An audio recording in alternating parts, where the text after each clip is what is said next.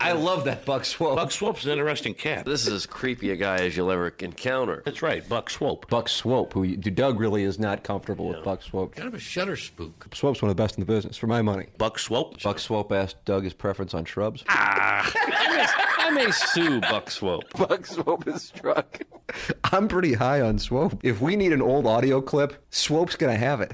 I Why? don't know. I just know he does. The wonderful Buck Swope. You know Buck Swope? Well, yeah. seem to have kind of an issue with Buck Swope. Right. It always goes back to Swope. Buck Swope. Buck Swope. Buck Swope. Buck Swope. Mr. Buck T. Swope.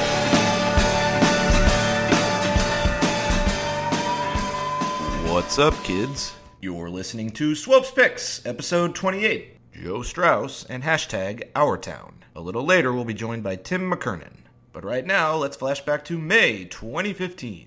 Well, get on with it, motherfucker. Get on with it, motherfucker. Well, get on with it, motherfucker. 706 in St. Louis, you are listening to the Ryan Kelly Morning After on CBS Sports 920 and inside STL.com live from the Gateway Buick GMC studios. Timothy Michael McKernan, Jennings Randolph Jr., and what a special treat we have for you this morning as the great Joe Strauss is in studio with us. Joe, welcome to PP Talk. Yes, uh, that is what I've walked into, isn't it?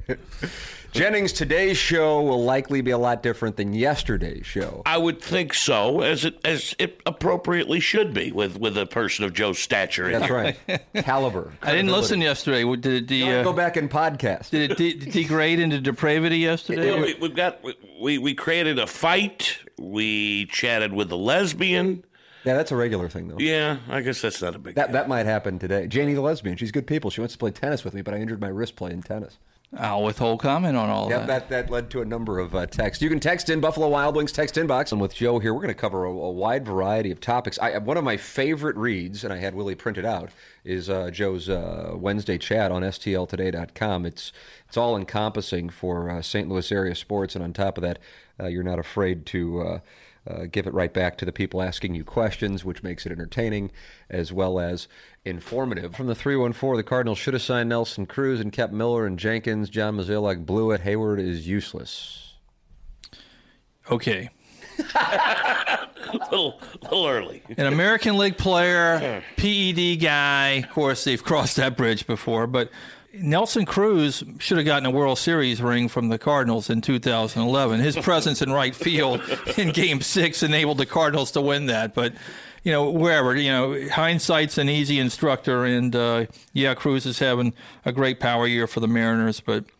I didn't. I didn't hear a groundswell of support for that move at the time. Uh, Jennings, do you know Ellen? I- I've been involved in calls with Ellen, but I don't know her. Uh, she. Uh, Hi, guys. Hey, hey, Ellen. How are you doing? Good. How you doing? Good. Hey, I had a couple of questions for Joe, and one is sports related, and one's just kind of socioeconomically related. Um, one That word has never to- been said. On Somebody's gonna have to define that Yeah. before I can answer. Plowboy's grabbing a No, dictionary right now. I, I think I think Joe's plenty ready for it. Um, when you talked to Tom Stillman, did you sense any frustration with Doug Armstrong? Because I'm trying to figure out how so far he kind of seems to be, you know, unaffected by all of this in terms of his security within the organization. I did ask Tom point blank, how do you evaluate, you know, what Doug has done? And he mm-hmm. abstained from answering because he, he, he said going into the interview, I don't want to get into any personnel. I don't want to get into any specifics. This is an ongoing evaluation, blah, blah, blah. Mm-hmm. But your question is one that a lot of fans have asked, and I think it does deserve an answer. I frankly think Armstrong has done, as I said, a good to very good job. But typically, when when the when it, when the stuff hits the fan, Right. it, it it goes from the ground up in terms of who who who get who feels the the wrath first. So Right, my right, guess right. would be if there's a change among the two, Hitch would go first, and then Doug might be on the clock. But Doug would be Stillman's call. And I don't think Tom Stillman is ready to go there in terms of a complete organizational uh, makeover uh, Right. especially when you know that he can take solace in the fact that they just came off a Central Division win and they've you know won over 50 games the last two years. The, the question becomes: Are they winning because of the coaching? Or because of the, of the talent, and then they get to the postseason, and for whatever reason, the system breaks down and doesn't translate. That's what they're going to have to answer, in my in my belief, in the next in the week next week or so. Mm-hmm. Interesting. Um, and then my second question is I lived in Washington uh, in the mid 90s, and every once in a while when I would get homesick for St. Louis, I would go to Baltimore.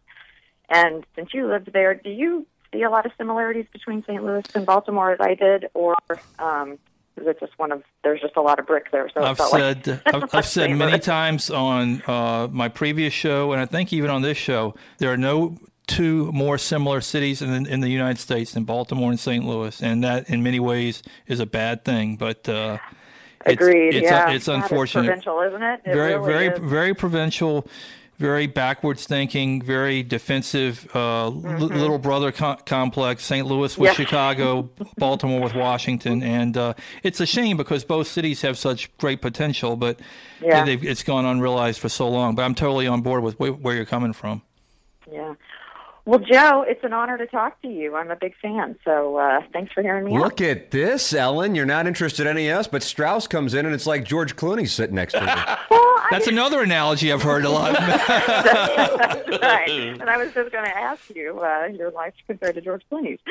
No, I um, no, I am. I'm a big I'm a big Strauss fan, and I uh, I laugh on Twitter every time you tweet out something, and the I laugh at what you're trolling, and then I also laugh. Trolling? Wait a minute, wait a minute, wait. no, pardon me. I mean, you're very interesting, spot on takes that uh, some people in our community seem to take offense to. So, I would never seek to offend. yeah. All right, fellas. Appreciate your time. Thanks, Hey, Ellen. Ellen. And I actually heard it before I even came here. I was talking to people before I took the job here. Said, "What do you think of St. Louis?" And they would say, "What do you think of Baltimore?" And I said, "Oh, okay." But, but that said, every you know, St. Louis's reputation as a baseball town is unrivaled, and I came here to cover the Cardinals, and don't regret the move at all. Uh, at the time, Baltimore was in the pits of the industry as far as a baseball franchise, and it unfortunately killed off a lot of the fan interest in the in the Orioles. But they're they're starting to come back. They're not all the way back, but that is a great baseball town too when treated properly. Is there any other? And I ask this sincerely. I really do. I don't. I can't think of any other airport that's even remotely close in poor setup and uh, population and activity uh, th- than Lambert. It, and it, it is a gateway to a city, and it is. It's really, you know, It's a disaster. it just makes me feel horrible. Like it's already kind of rough anyway coming back, but, but then that's like that's like the kick in the balls when It's you the land. first thing people see when they get to St. Louis, and it's like they land at 7:30 at night, and they and they get off the plane, and they're walking to the terminal, and the terminal is already shut down. Stores are And then they boarded get in a cab, and it's five dollars to pull the flag. And before you're over the parking lot, you already owe eight, the, the hack eight bucks. It's just like, where did I, where did I take the wrong turn? I don't know. I mean, it's it really it's something to behold, and you know, it's not like I'm like you know traveling all over the place. My two destinations are pretty similar, you know, South Florida and Las Vegas. But uh, when I do travel, you know, outside of those two destinations, it's ama- There's nothing that's even comparable. As uh, there's got, I mean, LaGuardia is a hellhole, but it's New York City. Uh, there, there really is nothing. What has happened in the last five to ten years here to this airport is as bad as it gets anywhere. Yeah, and it I, really is. And I don't. I mean, you know, I realize there's in some cases, well, a lot of the case, extenuating circumstances. The TWA still, thing yes, of course. giant. But wow, uh, and I know it drives you uh, up the wall. I mean, and I'm sure you know, in, in in sincerity, in moments of seriousness, you do actually try and figure out what's doing or what can be done or what is being done to try and turn it around. I don't. What what is the case there? I, I don't know. We, you know, when when I had the show, when we had the show earlier, we had the the executive airport director of the airport on, and you know, there was there was a lot of happy talk about how things are getting better. And I get, but the thing, I think the way things are measured here is if they get if you get a new if you get a, a slushy station out there, that's considered to be a big deal. And when we're talking about huge tectonic shifts that need to occur here within this market, and it's it's a chicken or the egg thing. Is has the have the nonstop flights gone away because businesses have fled, or do businesses flee and refuse to come to the market because it takes them, you know, they have to make a layover in Salt Lake to get to to get to San Francisco or whatever. I mean, that's a bad analogy. You can get a nonstop to San Francisco, but it's it's it's just tough. And a market this this used to be the most overserved airline market in the country. Now it is arguably one of the most underserved, and it's just it's just depressing. It really is. And uh, I'm a big airport guy. Like y'all, you know, I travel a lot. I could probably name you the top ten airports, top bottom ten airports in a heartbeat, but this one is this one's circling the drain, and I, I wonder sometimes is it because of city control? Would private privatization help? I don't know, but you know, it, it should be at least discussed. I think. One good thing is though you can show up, you know, in half an hour before the flight and still make your plane. That, that's that's uh, that's rare among the uh, major airports nowadays, but it should be so much more. It really should, and you know the the concessions out there are substandard with a few exceptions. And uh, again you get off a plane. If you're a business traveler you get off a plane. You've been flying for three hours from the east or west coast. Oh god just let me get to a bar. Let me get a, and i don't even drink. And you get off there and everything is just shut down. It's it's you know it's just like 7.30 at night. What is going on? And if i walked into a you know a seniors cafeteria or what and uh, it's it doesn't change, and and there's not even a discussion about it. That's what's so discouraging. There's not even a discussion about it. I, I think one of the roots of the issues, and I could be off the mark on it, but it is the nature. Nothing's that there's no change that's going to take place, and and it's also I think one of the things that makes the city endearing uh, for those of us who do love it. Um, is that St. Louis is awfully unique in the fact that so many people who grow up here stay here, and so there isn't a lot of outside influence. And then, furthermore, there isn't a lot of outside experience right. to compare and contrast. I do think that, like my friends, you know, who who either have moved uh, since college and, and work in other markets, or moved and then came back and are now raising families here. We have this conversation. We love the city, and by the city I mean the region and want to see improvements, and that is that's usually the start of the discussion. You know, if I just you know was flying through here and I go, God, that place, whatever, I don't have to come back all that often. What would you think? But but as somebody who's here, and I, I do believe, you know, um, there is of course potential. Who is the most charismatic uh, politician in recent memory in this state?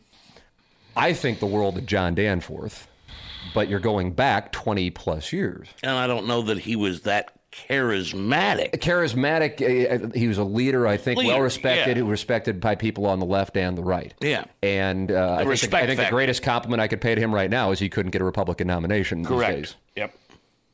even though he was 15 years removed from being very close to Yeah, being the I, vice Joe, president. that's a that's a fantastic question. I mean, um, It just it just seems like the stuff that becomes an issue here is the wrong stuff.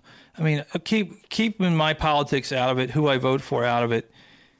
You have Claire McCaskill, the senior senator from the state, go public and rant about uh, something involving the NCAA or something involving pro sports or something like that. Saying, you look around at what's going on in Missouri, and you're thinking that's what we want to grab a headline with. It's you know, th- I remember there, and, and again, I know I know what some of her causes are, and I think I think some of them are well placed. But for example, you had this huge controversy about the alleged gang rape at the University of Virginia, Rolling Stone story, a number of stories. There was a rush to get in front of that. There needs to be inquiry, hearings, all this type of thing. This is rampant. Well, that, that stuff never really happened. I mean, at least the anecdote that was used. And it's like saying that's a big issue, but at least make sure it's the anecdote you're using as a wedge is, is legitimate. Again, it's just it's, it's so, it's so diffuse in terms of where the emphasis is on things. Meanwhile, we're having a conversation about a city, a signature city within your state that is that is decaying, and nobody has any legitimate answers about what can be done about it is businesses, you know, over the last decade have fled fled the region. It's it's a it, it, you know, the, the lack of focus and emphasis is, is just startling to me. the best and the brightest, oftentimes, not all the time, but the best and the brightest, oftentimes, who are from St. Louis, when they graduate from school, and even if it's the University of Missouri, they don't come back to St. Louis. Part of that is because there aren't the opportunities Right. that there would be in either Chicago or New York, or if you want to look, you know, to the West. And so I don't think that's the way it was in the 70s and the 80s to an extent in the 90s, but it most definitely is for my generation. Yeah. And I don't know why it is. I just know that in my little sample size that it is, and then I think it sets the tone for a void of leadership if you don't have the best and brightest necessarily inclined to stick around. But here's my question: Where are the younger political voices in, in this region? S- People who who maybe who, who have been closer to college, who, who have been maybe elsewhere and come back, who who who look at things a little bit differently. It, it just seems like that isn't that's not what people are looking for here, and that's unfortunate because I also lived in a town or a city, Atlanta, Well, where you know all the things we're talking about that kind of hold St. Louis back or would have propelled a city like Atlanta. You you have people from all over the place going there. You have a fantastic airport. It's a uh, people. You know, when I moved to Atlanta in '83, it was shortly after the missing and murdered children situation. Atlanta was stereotyped as this racially polarized city. You know, you ooh, you better you better be careful down there. Don't don't drive around with your car unlocked. Atlanta is inf- exponentially better in terms of race relations than a vast majority of the cities in this country, including St. Louis. And yet, I, I don't know. It's it's just baffling how how places can be so different. And, are, and in, in St. Louis's case, I perceive comfortable being as it is, even though there's such potential here that, that remains unrealized. That's that's what's frustrating to me. It's not that I think St. Louis is is a is a super fun place, but it has potential that isn't really being exploited. Wildly entertaining stuff, guys. Wildly entertaining stuff, guys. Joe, you wanted a culture club, so here it is. Boy, You kind of organic. You just figured that out. you ask him, didn't have to Plowsy ask. comes through. I, I didn't really do a good job of picking out a song there. I just clicked on the first one that came Seems up. like a Weeman uh, preference here. We haven't talked to the uh, plowboy yet today here. Joe Strauss filling in for uh, Doug, Jennings filling in for the cat. Uh, eh, plowboy, uh, pretty exciting yesterday as you unlocked uh, Harry on uh, Nintendo 64 Golf. Congratulations to I you and the appre- plow girl. I appreciate it, and uh, I just thought I'd tweet it out there because it has been a long two day struggle. You know, I was up four with five to go, and I ended up hitting one in the water on 18, so it was difficult. But uh, ended up pulling it out, and uh, I think Mario is my next one today And, and this is Mario Golf you're playing? on the 64, one of the best of all time. It's certainly a lot different than like the EA game. You don't get the graphics, you know, the greens. You can't really tell the tilt, you know, Right. if it's a two foot up or two foot to the right. So it's a little bit more difficult, but I think that helps me when I play a Tiger Woods or something because I can go through. Never that. heard of a green referred to as a tilt before. But that's, I love the screenshot he put up on Twitter. Yep, and then I like retweeted it, thinking like one person would be like, oh, that's, and then it got a bunch of retweets and favorites. My God, wow. Certainly validation on the uh, on the smoking situation. Now you make it a point that you do not wager on baseball. no, never. Do not. Uh, do, how do you view daily fantasy sports? Not that you would be doing it anyway, but would it still fall under that umbrella for you, or It's a little bit different. Uh, obviously, um, MLB sees it as different. Uh, yes? Boy, do they ever! yeah. I mean, I, I don't. I really don't have a problem with it. Uh, I don't do it, but uh, and because I don't do it because I think if I started doing it, I'd get, I would get addicted to it. To be honest, it is. Uh, it is, it- but it's so fun. God, I love doing it. I, and like I said, when I'm watching baseball these days, uh, it's like Sam Ace Rothstein in Casino. I have all the games up. One thing we overlook with the Cardinals because we, you know, you fixate on the Blues and what they've gone through and how it doesn't matter what they do in the regular Right. season because there's this fatalistic approach about what's going to happen afterwards. The Cardinals, by contrast, have built up a lot of equity with what they've done in October the last decade plus. So, say they were to make the playoffs this year and say they were to lose in the first round, you think people would be down there with which pitchforks trying to storm the Bastille? I don't think so because they've built up this equity and you know now it would only be four NLCSs in five years if they don't get there. So I do think the Cardinals are cognizant of that and bake that into their thought process when people are screaming for them to do this or that. Is that if it works out, great, love it. If it doesn't, it's not as though you know this has been some The end of the stiff world. Yeah. organization. That's for a, the- that's a that's a interesting line of thought because it conflicts with my theory. Not even theory, really a question. if you're looking at some of the guys who have been the core of this group in this run of success over the last five seasons, in particular, such as Holliday, such as Molina, uh, and uh, Wainwright, although he wouldn't be a part of it, do they feel like they need to make the move to try and maximize the return on those guys before the decline would set in? Well, look at 2011. Yes, they make the Rasmus deal. It's a transformative move. They win the World Series. Mo was prepared to walk away from that season. He was prepared to say this team is not does not have what it takes to get done. It took a come to Jesus meeting that uh, Tony La Russa basically was the catalyst for to get in front of DeWitt and saying, "You make a move, you get me this. I think we're still a live team." And I'm not saying Mo fought him on it, but Mo was kind of a passenger on that conversation. Hmm. And the, the sell job was to DeWitt, give us a shot, we can do it. They did it. If you remember, the team still languished for a while after they made those trades. And Tony basically had to go to Carpenter and say, you know, call a clubhouse meeting, appeal to these guys' pride. I see this team trending toward a 500 finish. They have the meeting. Coincidentally, things turned on, on its head. The Atlanta Braves choke, and, and the rest is history. But, you know, that was Albert Pujols' last season. And yet Mo, I think, was ready to say, you know, I'm just not ready to invest. Uh, I'm not ready to move all in on this season with what, you know, I've seen for four and a half months. But they, they, they changed it. They, they traded Rasmus and it worked out. But again, if I ever write a book, it'll be about that season because there's just so much in there, so much dynamic, so many personalities, and ultimately this, this decision that was hardly unanimous and hardly one that realized instant return that became transformative. And I've always said, Tim, always said, Jay, what happens if on the last day of the 2011 season the Cardinals lose and the Braves win? Braves go to the playoffs, Cardinals don't. Tony walks away, Dunc walks away, Albert walks away. There's suddenly a crisis within this organization for an identity because at that point they would have only made the playoffs one of the last four, five years. But no, they pull it off. They win the World Series. This incredible thing we'll probably never see again.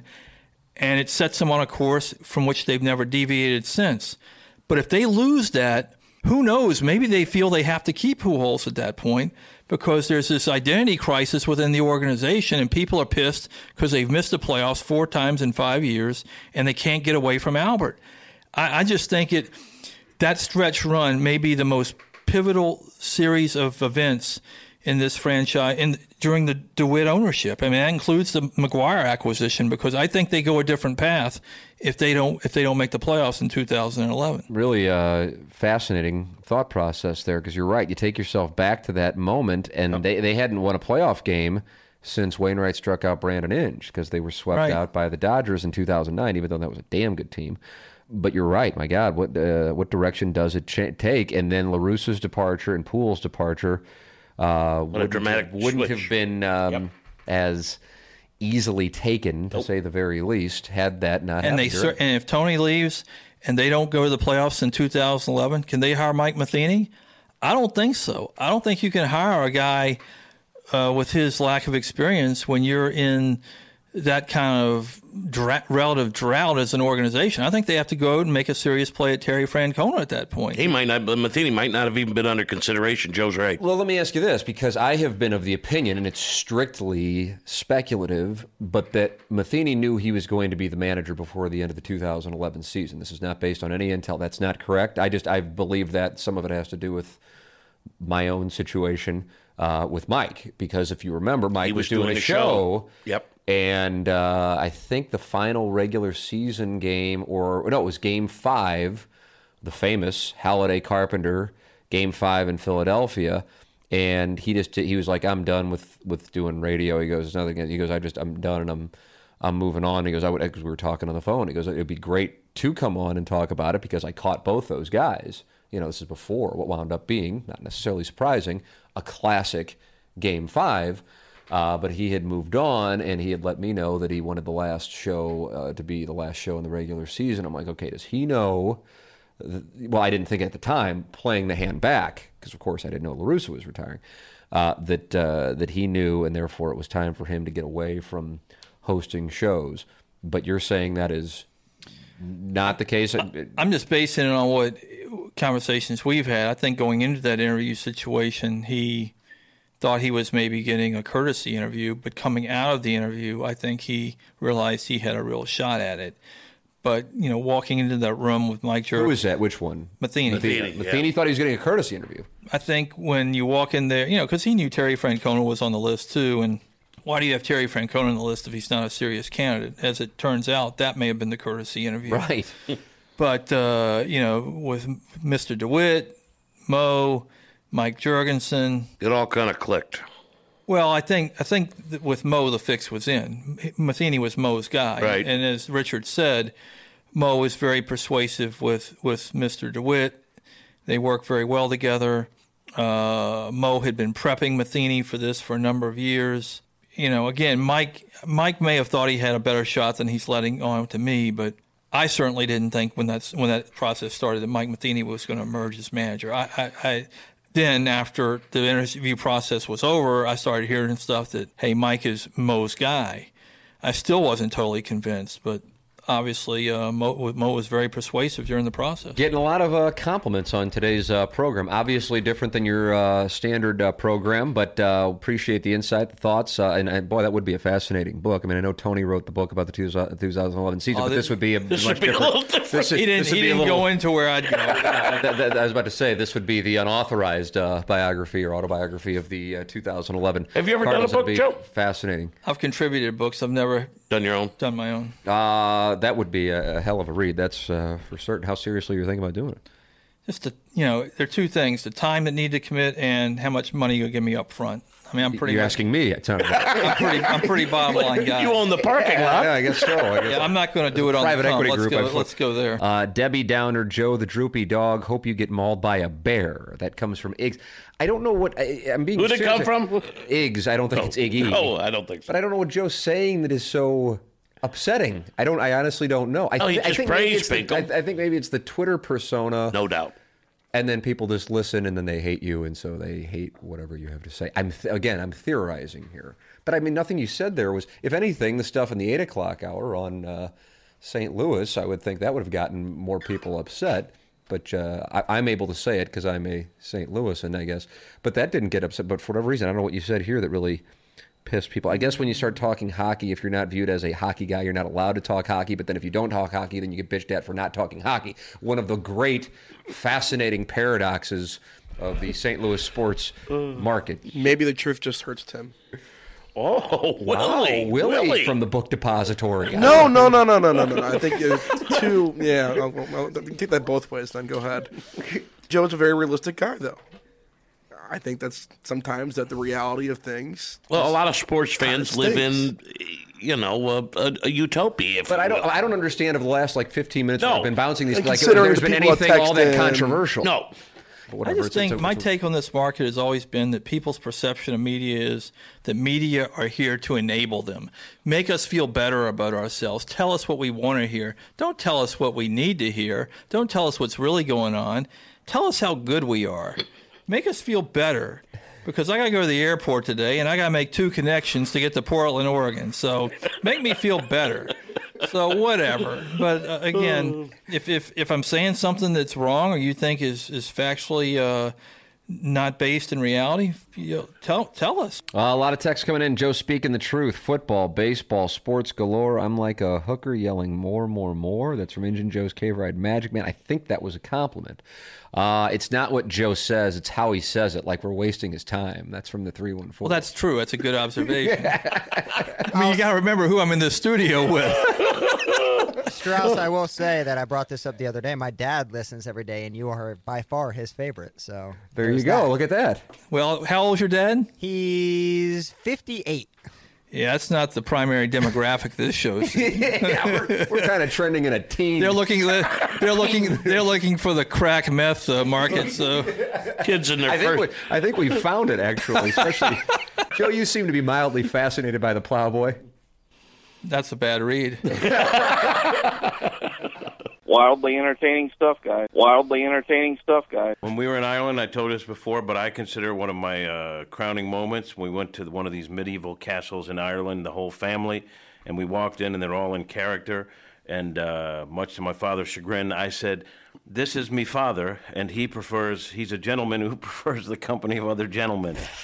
And for the rest of the trip, my father was mad at me. Well, he should have been. You introduced the old master painter as an older gay gentleman. He's your father. So what? He switched it up later in life. No, he didn't. I was. Doug says I'm sometimes the prince of dis- Prince of misinformation. and so I pulled that on my dad, who was not not too happy about. It. I wouldn't think that he would have been. Uh, Doug Buck Swope just uh, uh, Oh, sent, Buck me a, Swopesy. yeah, sent me an instant message on Facebook, and he says he doesn't have the video; he has the audio. So that video may be lost forever. God, Oh, what a shame. Oh, someone's got it. bothers me. Hey, uh, that Joe Strauss is with us on the Appliance Discounter phone lines. Morning, Joe. What's up, guys? And I'm, I mean that sincerely because I've been listening for two minutes and I have no idea where the show is going. Neither do we, off. Joe. Really Neither do we. anywhere. Put that off. It's killing time. So, what do you want to talk about? I thought that was your job to kind of pose the question. I mean, we had an off day to reflect about the uh, local nine. Uh, Local nine. Let's talk Don't about the local nine. When they do get some of the hitters back, uh, Holliday and Adams, and I see Jon Jay's making the trip on the West Coast with them. When they get them back, some of these guys won't have played for like three months. And Holliday's only had a handful of at bats over the course of the last two, two and a half months. Are you concerned at all that when they get to the postseason, they're going to have to rely on people that uh, re- really have not been playing? you know, Holiday, while good at the start of the season, has missed more games than he's played. Adams has been gone seemingly forever. So, how much exposure do you give these guys on a daily basis, not only to protect them but to protect the lead? Uh, I don't know. I think that's going to be a fascinating element in September. This team typically plays very well in September, and I still think it'll be predicated on the pitching. But you've got guys like Grichuk who have evolved and deserve, you know, everyday exposure. Piscotti, who is becoming something of a factor.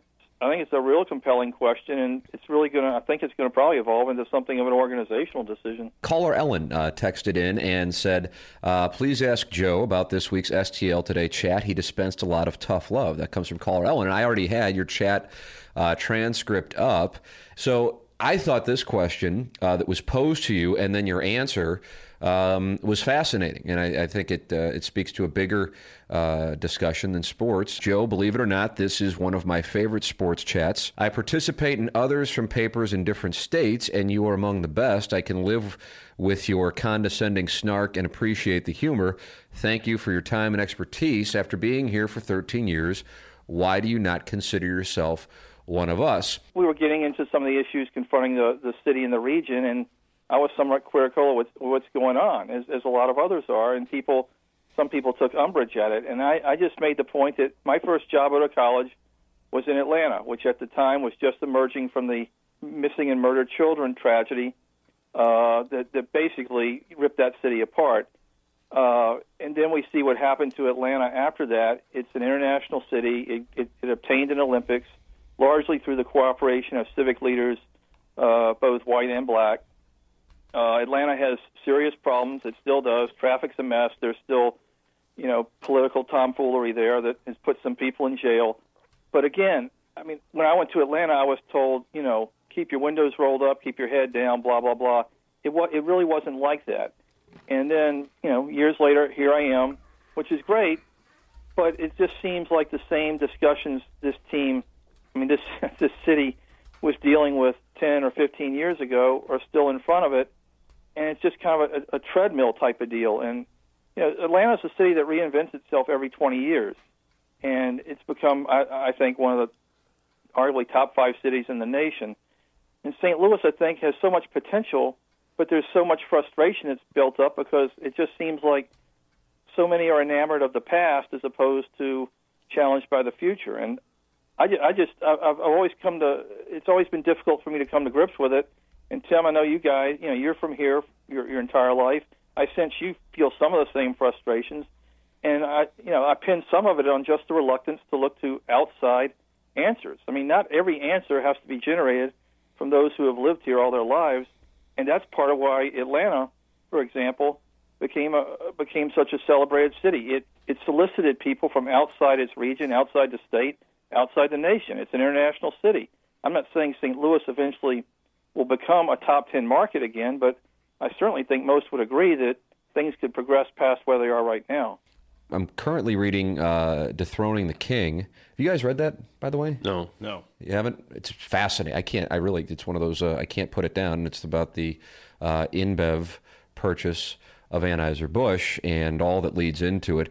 And there's a sentence in it, paragraph, whatever the case might be, that really so far has stood out to me, and it really has nothing to do. Well, it's it's more of a it's it's a micro statement based on what was transpiring at the time, but I think you can apply it to this discussion and what you're specifically saying right now, Joe, from a macro perspective, and that was that there were a number of people at the brewery who loved to be the guy in the neighborhood in their subdivisions who everybody knew they could come over to get a free case of Budweiser, or Oh, Bud yeah. Light I think everybody had that neighbor. and they and they loved it and Uh-huh. and and that was the biggest deal in the world to them and they didn't want to lose that because they thought and again I'm paraphrasing here don't have the book in front of me uh, that the sun uh, rose and the sun set in St. Louis and so it was a case of not really talking to many people on the outside of St. Louis and I think what happens here perhaps more so than other places I've been told that uh, Seattle's really provincial, which is surprising to me. I mean, I've been there a number of times, but I don't know enough about the area to, to know if that's accurate. I've actually been told San Francisco is provincial, which strikes me as really bizarre. But cities such as Atlanta and Dallas, uh, and of course LA, Chicago, and New York must most definitely would be considered transient. But to, to compare and contrast, I feel like St. Louis, as Doug has always said, if you grow up here, you live here, it's like the Roach Motel. Once you go in, you never come out. Personally, I like that, but it also, the thing that disappoints me about it is that people who aren't from here oftentimes are either distrusted or thought to not necessarily know what they're talking about because they're not from here. And I kind of view it the other way that they aren't from here and therefore they have some ideas that they can perhaps infuse into the dialogue that may benefit a city that I think I don't care if you love the city or dislike the city, you would acknowledge it's not necessarily trending upward. And so some outside ideas may benefit as opposed to just automatically distrusting them as if they're too, um, you know, outsiderish or progressive or whatever the term might be. I, I've never worked a city hall beat here. I, you know, I write sports, but you know, it just seems for whatever reason, politics here just seems kind of like a gerbil wheel. It just keeps going round and round, and nothing really changes. And I think that's unfortunate. Uh, you know, what's wrong with a new voice, a new op- option? Geez, even maybe a second party alternative in this town. And I, I just don't see where a city that is kind of trying to grind its way through tough times shouldn't be open to the possibility of, of, of greater change. It, it just seems like the the same things we're talking about now were being discussed 10 or 15 years ago. Okay, the mayor got control of the police. Okay, what's changed? Now suddenly we don't have enough police. Um, you know, the, the the murder stats. I mean, it's that's beyond embarrassing. It's it's it's beyond tragedy. I mean, just read the front page of the paper today, and that's what that's what has become St. Louis's stigma. And whether people here think that's an issue or not, or being exploited by the media, whatever, that's the perception of this town outside its borders. And if you don't think that affects the future of the city, I think you're deluding yourself. It's it's not just self perception; it's outside perception that that shapes the team shapes the town's future. I've seen it. I lived in Baltimore, which has a lot of similarities to St. Louis, a lot of a lot of negative similarities, and you see what's going on there now. So I just think sometimes it would really help if if maybe the civic fathers or people who who lived here much longer than I have were able to maybe detach themselves just to a degree and say, okay, we've tried this for a long time and we're kind of in this rut. What what damage would it do to to seek an alternative? Not not sacrificing, you know, the city or the regions, you know, what's good about it, but trying to augment what's good about it and, and, and suppress what what's bad about it. As I was told, it's because you have too many people fighting for the status quo because they don't want to lose their own little power, their own little fiefdom. And that's what you have all over the city. That's why so many people fight what appears to be positive change because they don't want to give up what power they have. And that's and that's a problem for the city. See, And I'll be taxi honest, commission versus Uber. I'm not a big city county guy. I mean, I I, I don't you know I live in the county. I know at one time the count the the, the city rejected the county. You know, there's a lot of historical stuff that maybe I'm not super familiar with, but it seems like it's it's in an equitable exchange for a merger right now. But I tell you what, if if both the city and the county were to were to clean up this whole you know municipality issue, I mean that would that would seemingly be a big first step because I still don't I still understand the benefit of having all these small fiefdoms. I, I don't see a the efficiency. I don't see where the trust is with those a lot of those communities and their and their go, and their and their government. And as we've seen the last two years, there's just been this narrative where citizens are viewed as you know ATMs or serfs of the government, and I don't care which side of the fence you stand on politically. That that doesn't sound right to me, and that and that would seem to go to the issue of trust and what needs to change in this this, this area. Yeah, there's plenty of money in the St. Louis area to make it all work, but you know the, the wealthy areas aren't going to share it with the poorer areas. And until the county and the city merge, I think you're always going to have this kind of stuff because there's a lot of people that like to be the mayor and the police chief and the city manager of all, all, yeah, of all these tiny little municipalities. Until they can all give that up and spread the money around instead of just having it in the central corridor, I think we're still going to have problems. Well, I mean, to me, it just seems like the city has a huge revenue issue, and you keep hearing about doing something about the uh, employment tax, you know, the payroll tax, and yet there doesn't seem to be an obvious option to that. And I just think other cities have have done things to change or augment their tax base that perhaps should get a hearing here and at least be thrown into a discussion as opposed to just going on this cycle of frustration and blaming and finger pointing and you know, oh, gee, I thought, you know, I, I know a lot of cops here. I mean, we all do. You know, we're around sporting events that that are supervised by. I mean, you talk to these guys, they're rank and file. You know, they they know the score, and there there's a lot of frustration there too. So, if if those guys see it, it, it you know, I, I believe it, and I just think that some of these panaceas and cliches, oh, give give the mayor control of the police, it'll make things better, blah blah blah it just shifts the argument. Now we're talking about having to hire another 180, 190 cops, which is great, but then somebody's got to pay for it, and nobody can nobody can answer that question. Right, and and the underlying problem is, as you stated, is the crime factor in the city. Where one of the good things about St. Louis is that you can drive a long distance without it taking you three hours to get there. You can get to Chesterfield or Oakville or Kirkwood or Florissant, one of these places, in, in 20 minutes. So you don't have to live in the city. And so the people that don't want to deal with the problems of the city, with the crime, they just they drive for 15 minutes and they're home living somewhere safe. And so the city just continues to, to rot, much of it anyway.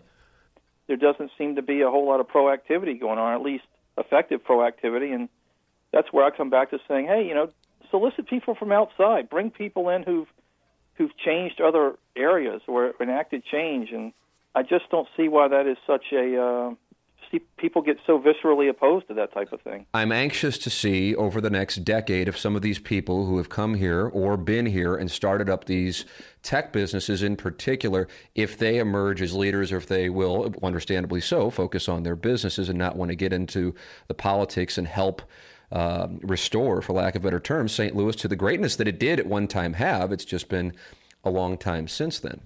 Yeah. There's a vacuum of leadership, I suppose. Yeah, and, and, and that's that's a point I've kind of harped on when, since I moved here. Is again, who is the most charismatic politician? A in this city and B in this state. And again, I know charisma doesn't count for everything, but it does count for something. And uh, because a lot of times that's what helps enact change. And, and again, it's not a rhetorical question. And you know, I've stumped the band with it several times. And isn't there value in this town to, as you suggest, Tim, giving voice to, you know, forty somethings of black and white who, you know, both from inside and outside the community to to get maybe a different perspective or a more, you know, your word progressive. I'm not. I'm not even saying it has to be all progressive. I think a counterbalance of some, you know, more conservative ideas or, or fiscally sane ideas would would would have merit as well. But just just do something to shake up the dialogue. And again, I'm not coming from a perspective that this is a Detroit or you know a, uh, a Newark or you know a Gary or something you know some hellhole that, that has no chance. I think I think St. Louis has tremendous potential, which only adds to my you know vexation about where things stand. I mean, look at the landing and see what that could represent, and it's just it just sits there. It's beautiful, though. Yeah.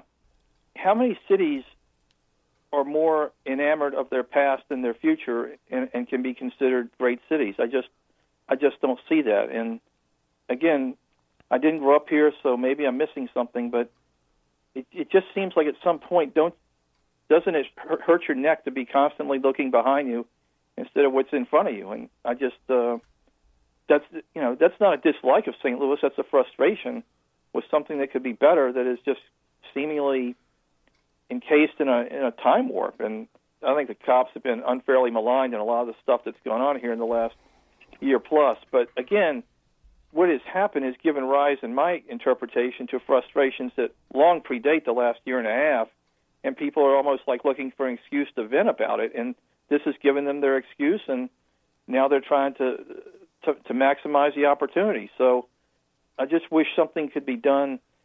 The energy could be funneled in a more positive way, and, and maybe some responsible voices arise that could enact change. Because in my read, this is a city with a lot of potential. I mean, you look at the region. There there are no great cities within 250 miles of St. Louis. It's kind of got its own radius where it could it could attract from a lot of stuff, but it just seems like it is a, it, it, it, it rather remain in isolation as opposed to you know broadening itself. Wildly entertaining stuff, guys. Wildly entertaining stuff, guys. Throughout the course of the show today, we will be joined by um, numerous guests, all in tribute to Joe.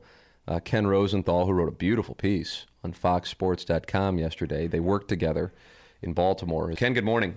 Good morning, guys. Uh, I thought what you wrote yesterday, and I know a number of uh, people in St. Louis thought as well, was such a brilliant tribute to Joe.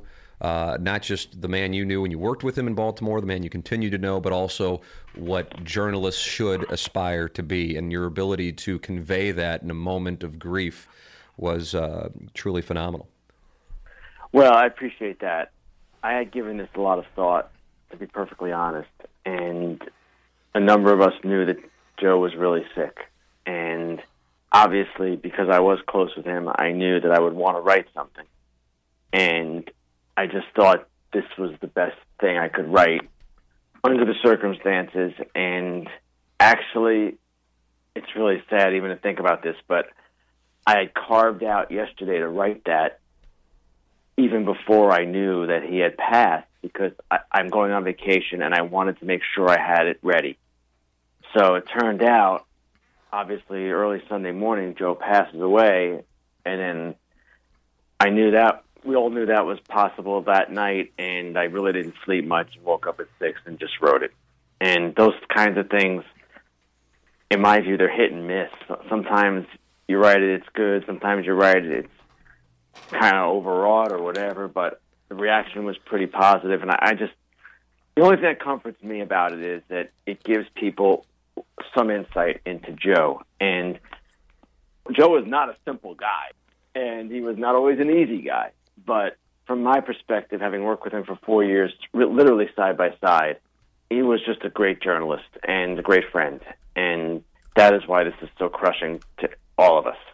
What just is so difficult is that he's 54, Yep. and we all know that's too soon. And again, as I wrote, and I think others have written this too, this is a guy that because he was so tough, that when he got leukemia, I thought, ah, he'll that that's this is a guy who'll be able to beat that. But of course, that's stupid thinking because the disease it, it's not something that is defined that way or can be handled that way.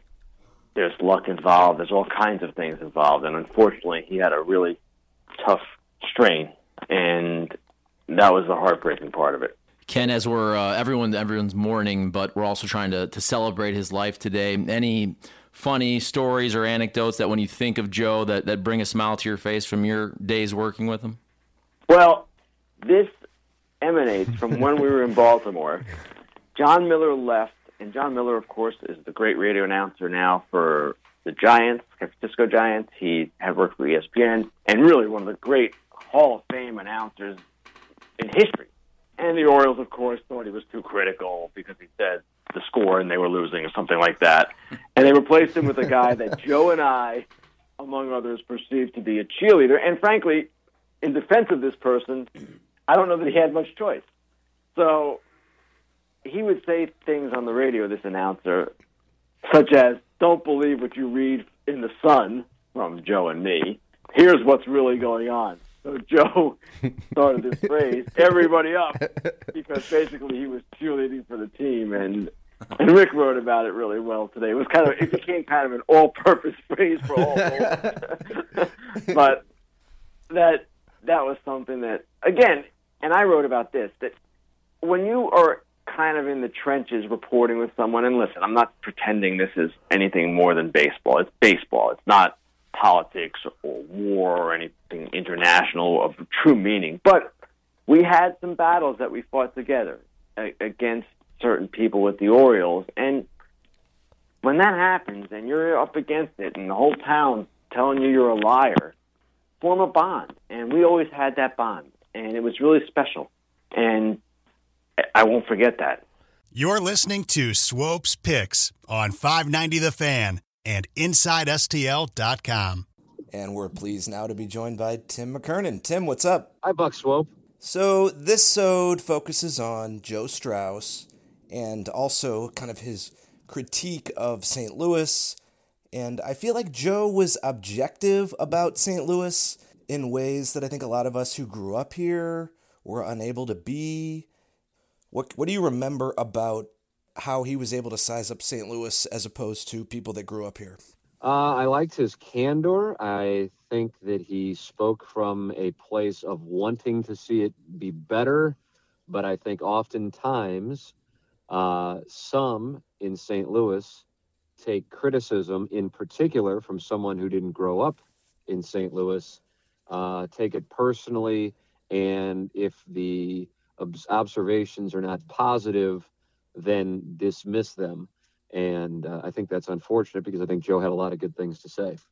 Yeah, and I think what's what's striking about a lot of the audio that's from 2015 is, you know, not much has changed. If anything, you know, it's just kind of we're trending, we're slowly either treading water or trending downward. I know the big uh, Baltimore, coincidentally, Baltimore just passed us uh, in in terms of metro area population, and Joe spends a significant amount of time uh, talking about Baltimore versus St. Louis, and also Atlanta uh, versus St. Louis, the two other markets that he had worked in, and Mhm. uh, just kind of how Atlanta seems to have figured it out, you know, over the last 35 years, whereas St. Louis just seems to just kind of do that. I, I don't know. I don't really know what the problem is with St. Louis. Like I, I grew up here. I, I enjoy it here. I see a lot of dysfunction and I'm not really sure where to begin. As someone that's, you know, owned owned and operated a business and has uh, dealt with, you know, some degree of red tape in dealing with different government entities, wh- what do you think, uh, you know, wh- what are the first steps in terms of kind of shift, not just shifting the narrative, but happy talk, but actual, like, as uh, Joe would say, tectonic shifts that need to change. Where do you think it begins? Um, well, I think the merger of St. Louis City and County would be a huge step. Uh, I'm a monster advocate of that for that. I think that's something that has bipartisan support. Uh, it certainly isn't universally supported, uh, but I certainly think that there is support from both people who would consider themselves conservatives and consider themselves liberals. Recently, I interviewed Gene McNary, uh, a big Donald Trump supporter, former St. Louis County executive, and he has a fallback plan if the merger doesn't work uh, for the borough system, which is uh, unique to the United States, minus obviously the New York area. Um, but I think that would be a huge step in the right direction because a number of these cities that really, you know, as I said to Gene McNary when we were talking, we used to in St. Louis, you know, when I was in school at Missouri, for example, like the Kansas City thing, like the weirdness of that in, in, in, in inferiority complex that was going on in the mid 1990s in Kansas City with St. Louis, uh, it w- didn't even think anything of Kansas City. Not that people are like obsessed with Kansas City at all now, but the point is we were looking forward toward growth as opposed to going, oh, there goes Louisville, there goes Indianapolis, there goes Nashville. Uh, those were cities that you weren't even really thinking of at that time, and yet they're passing St. Louis by. So um, I would love to see the merger of the county and the city as a big first step in the right direction. Yeah, yeah. I I talked to a lot of different people in my client base about that about the merger specifically, and I sense there's a lot of resistance to it from the parts of the county that are, as you would expect, you know, kind of in the safe bubble, and they're just worried about uh, having either the dysfunction of St. Louis City spreading to their, you know, spreading out there, or the tax burden. I, I kind of view the the the first step maybe as we just got to get the crime problem solved. Like not necessarily merging, you know, all aspects of the government, but there needs to be some sort of centralized strategy for what are we doing about crime? Because it seems like downtown has crime problems, different parts of the city have crime problems, different parts of the county have crime problems, and it just seems like if all we have all these little fiefdoms kind of treating crime differently, and some of them just straight up treating people as ATMs and just pulling them over on the highway and, and just kind of operating as just tax collectors. Uh, so I, I don't necessarily know that there's it's politically possible to do a merger, but I think everybody would be on board with kind of a a law enforcement merger or at least some sort of um, accountability where there's a central board. I mean, nobody wants to see more bureaucracy, but there has to be there has to be a better way to do it than we've been doing it because it seems like the crime is the the number one thing that's holding us back. And then the other aspect is in terms of like the TIFs and all the public money that's given away to these different developments and it just seems like they're all fighting with each other and you know Walmart comes in builds a builds a strip mall here and then 20 years later they move to a different part of the county where they get another tax deal. And it just seems like that's been going on kind of unchecked forever. Maybe it's slowing down now but it just seems like there isn't really a centralized growth strategy for the region. It's all again it's all these little fiefdoms that are all kind of on their own little in their own little bubble and you have a lot of tax incentives going, but it doesn't necessarily boost the region as a whole. So maybe something on that. I don't. It really has to be driven by the business community. You know, it needs to be something that people are going to buy into. It can't be something that's imposed on it. I think if we impose it on people, then you're going to see a, a lot of resistance to it. So I don't know. I'd like to see the dialogue continue. I'm just I'm just not really sure what the first step is. So I I just thought that was something we should talk about. Yeah, um, let's talk about your relationship with Joe specifically. I know you've alluded to it a little bit. Um, that he was, I don't know if mentor would be the right word, but he was there for you during some of your rougher periods in running inside STL. Uh, so Ken Rosenthal spoke about his relationship with with Joe and kind of when they were being accused of lying or when the they, they were basically not towing the, the Orioles company line and his kind of bond with with Joe on that front. Can you can you talk about the bond you had with Joe kind of whenever you were going through turmoil and, and kind of what what guidance he gave you or what advice he gave you when uh, when everybody was out to get you? You know, I, I guess with with Joe and with Bryan Burwell specifically when I was dealing with the Albert Pujols uh, Jack Clark stuff. Just, I mean, I would I called everybody at the station and explained to them, you know, exactly what was going on. Stuff I still haven't talked about publicly, probably never will because there's no upside in doing so. Uh, and I just remember Bryan Burwell, for example, saying you could have your hand in my pocket with your hand on my wallet, and I would trust you that you have your my best interests at heart. And I'm just like, my God, that's coming from from Bryan Burwell, who I guess was probably 20 some odd years older than me, and established, you know, not only in the market but nationally. That was a great compliment. And uh, you know, Joe was more of a, you know, kind of in the uh, I told you, told you so with certain things. But he was a guy. He was one of the only guys that I would be uh, one of the only guys I would get on the phone with. You know, uh, you just don't really talk on the phone. I text and I would look forward to those conversations with Joe, you know, because uh, they'd just be enlightening, they'd be fun, they'd be opinionated. And I always felt like it was important when he passed away. You know, everybody knew, even if they didn't agree with Bryan Burwell, uh, with, with the exception of, you know, which of course in St. Louis is a, unfortunately a, a, decent percentage uh, of bigots. Uh, I think everybody knew, even if they disagreed with him, they could tell he was a really likable guy with Joe because of his persona, which was, you know, on the radio and on Twitter. Um, you know, people were like, "Oh, maybe this guy's just a, you know, whatever," and I'm just like, the person that you would hear on Twitter is not, or read on, or hear on the radio is not, you know, is not who he really is. He's just really a good guy, but he would never want.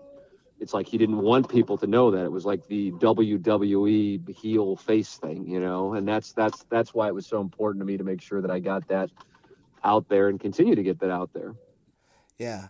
Well, I I have to say that in just going back and listening to the audio, you did manage to get his character to come out in a few windows where he just kind of let his guard down and he would just talk, you know, and he would just go and he wasn't trying to rile anybody up. He was just kind of giving his honest assessment and he wanted to get the truth out there. He believed in accurate reporting and he believed he didn't really care who whose toes he stepped on. He wanted to, and he wasn't afraid to express his opinion. So um, I appreciate you taking time to to remember him. Is there anything else you want to talk about? Any memories of Joe you have that you want to get on the record now while we're while we're talking about him? No, I just, I mean, he, he's missed. You know, I mean, he's he's so missed, and it, it's it's you knew he was going to be missed because he was one of, and maybe the only voice of credible dissent in St. Louis sports. Uh, You know, I'd like to think I dissent, but you know, some people I'm sure would disregard my opinions because I, you know, whatever, talk about stag films or something like that, whatever would be convenient to disregard me, fine. But Joe was there. Joe covered the teams, and Joe would write things or, or say things that certainly weren't popular, but he said them because he believed them to be true. And then he would build his case like an attorney and lay out facts, and then he would challenge people.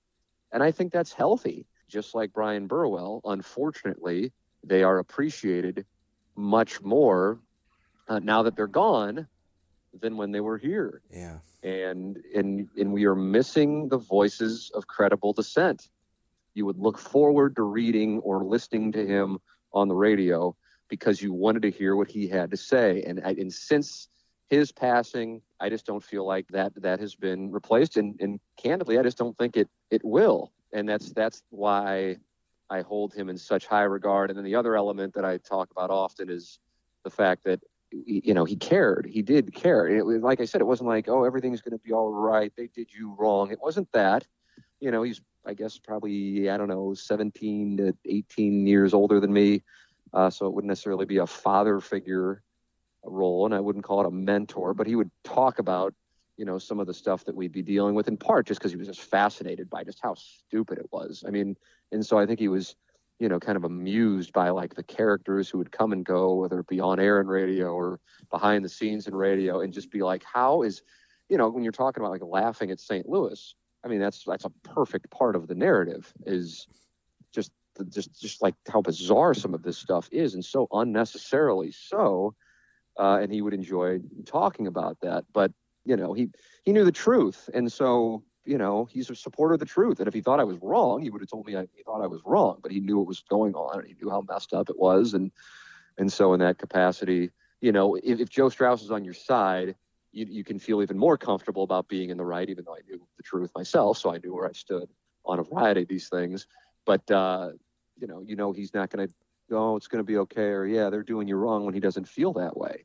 And also, we would disagree on, you know, whether it be political philosophy or something along those lines. It was just a higher end discussion, and uh, and and the segment that you're playing in this sode uh, is an illustration of that because I don't think that was a discussion that we were planning on getting into. We just kind of wound up in it, and it wound up being, uh, you know, and that happened a couple times. It happened with the sports media critique uh, discussion with him and the cat, really more so than me, and then and then this one that you're playing. And that just shows what he's able to do. Yeah. Lambert, he would call it Hooterville. You know, I don't know. I don't travel that much right now because I have I have young children and uh, I haven't I haven't been to Lambert in a few years. Is it getting better? Is it still the same? Is it is there any tangible progress? What is better? What would even progress be? Um, what are your I just real what are your thoughts on Lambert and does it matter?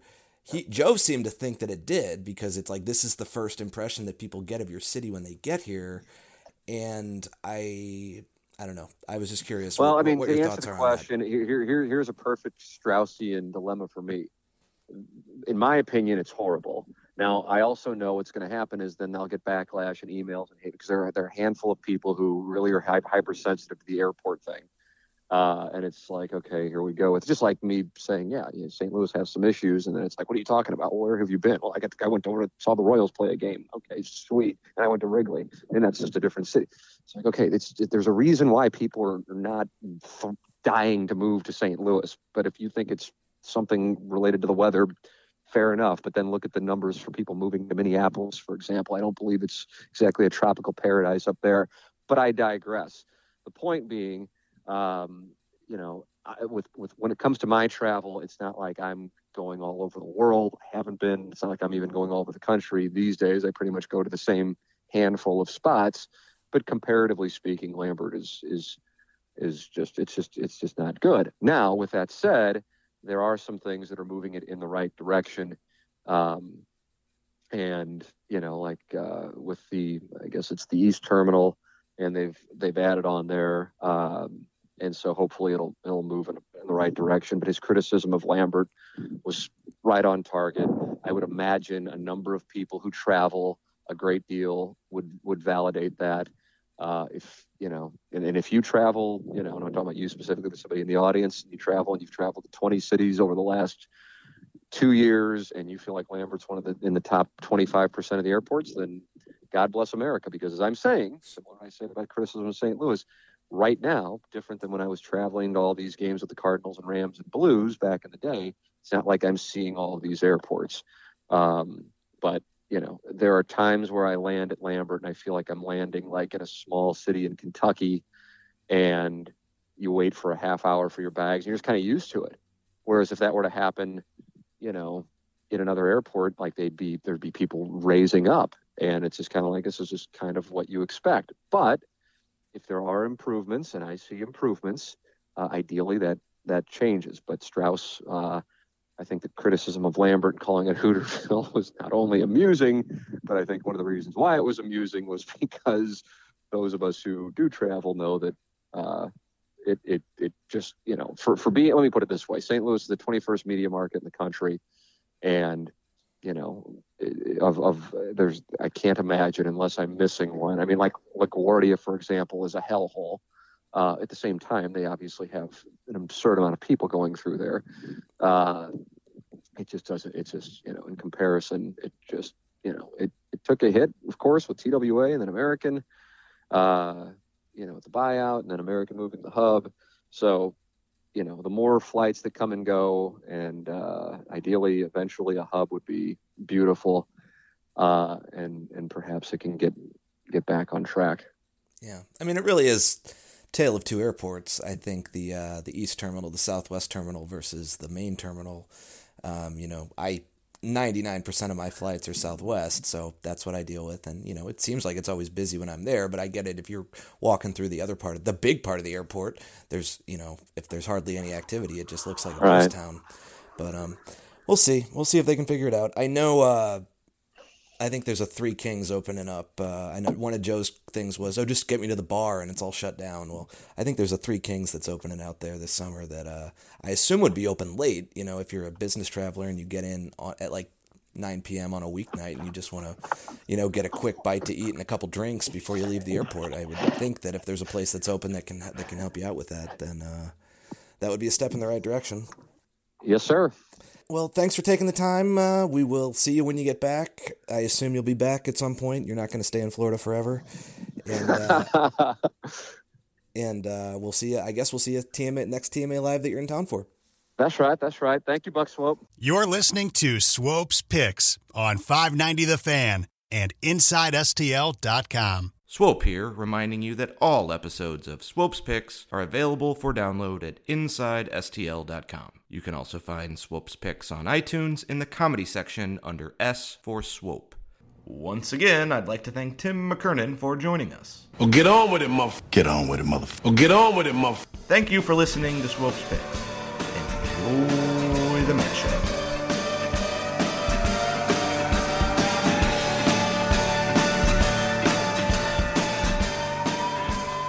Shorts. Boy shorts. Going to be a lot of boy shorts. There's a lot of bad things going on. Yeah, weird things. Getting posted up by my PE teacher down on the low blocks. Our bigs played really well. Got nice little teardrop nips. Mmm. Mmm. Maybe the greatest ass in the history of adult entertainment. Usually, I get kind of caught up in nostalgia, and then that that makes me a better bottom. And that was the difference. And it's gonna sound sexual, but it isn't. When you're pleasuring yourself to your Adam Duritz. Oh, oh, oh. Oh! No! Yeah, it turned out to be a real bad idea. Boy shorts. Boy shorts. Going to be a lot of boy shorts. That's right. That's right. Show me on the doll where the twink touched you. It's a question. Just listening and learning. Randy Knockwood there. And guys wanted to be with him. Multiple partners in the band. I can't hear you. Uh, those are twinks, right? Okie dokie, cokey idoki. Cluck, cluck, spend a buck, cluck, cluck. Hey guys, stay well. Is Tim here? I had sex and now dad is dead. So what'd your grandma think? Let's slow clap it out. They were reusing a brush on their ass. Mm-mm. No. I mean, it's quite obvious at this point someone is being lied to. How about how about that whole how about that whole deal?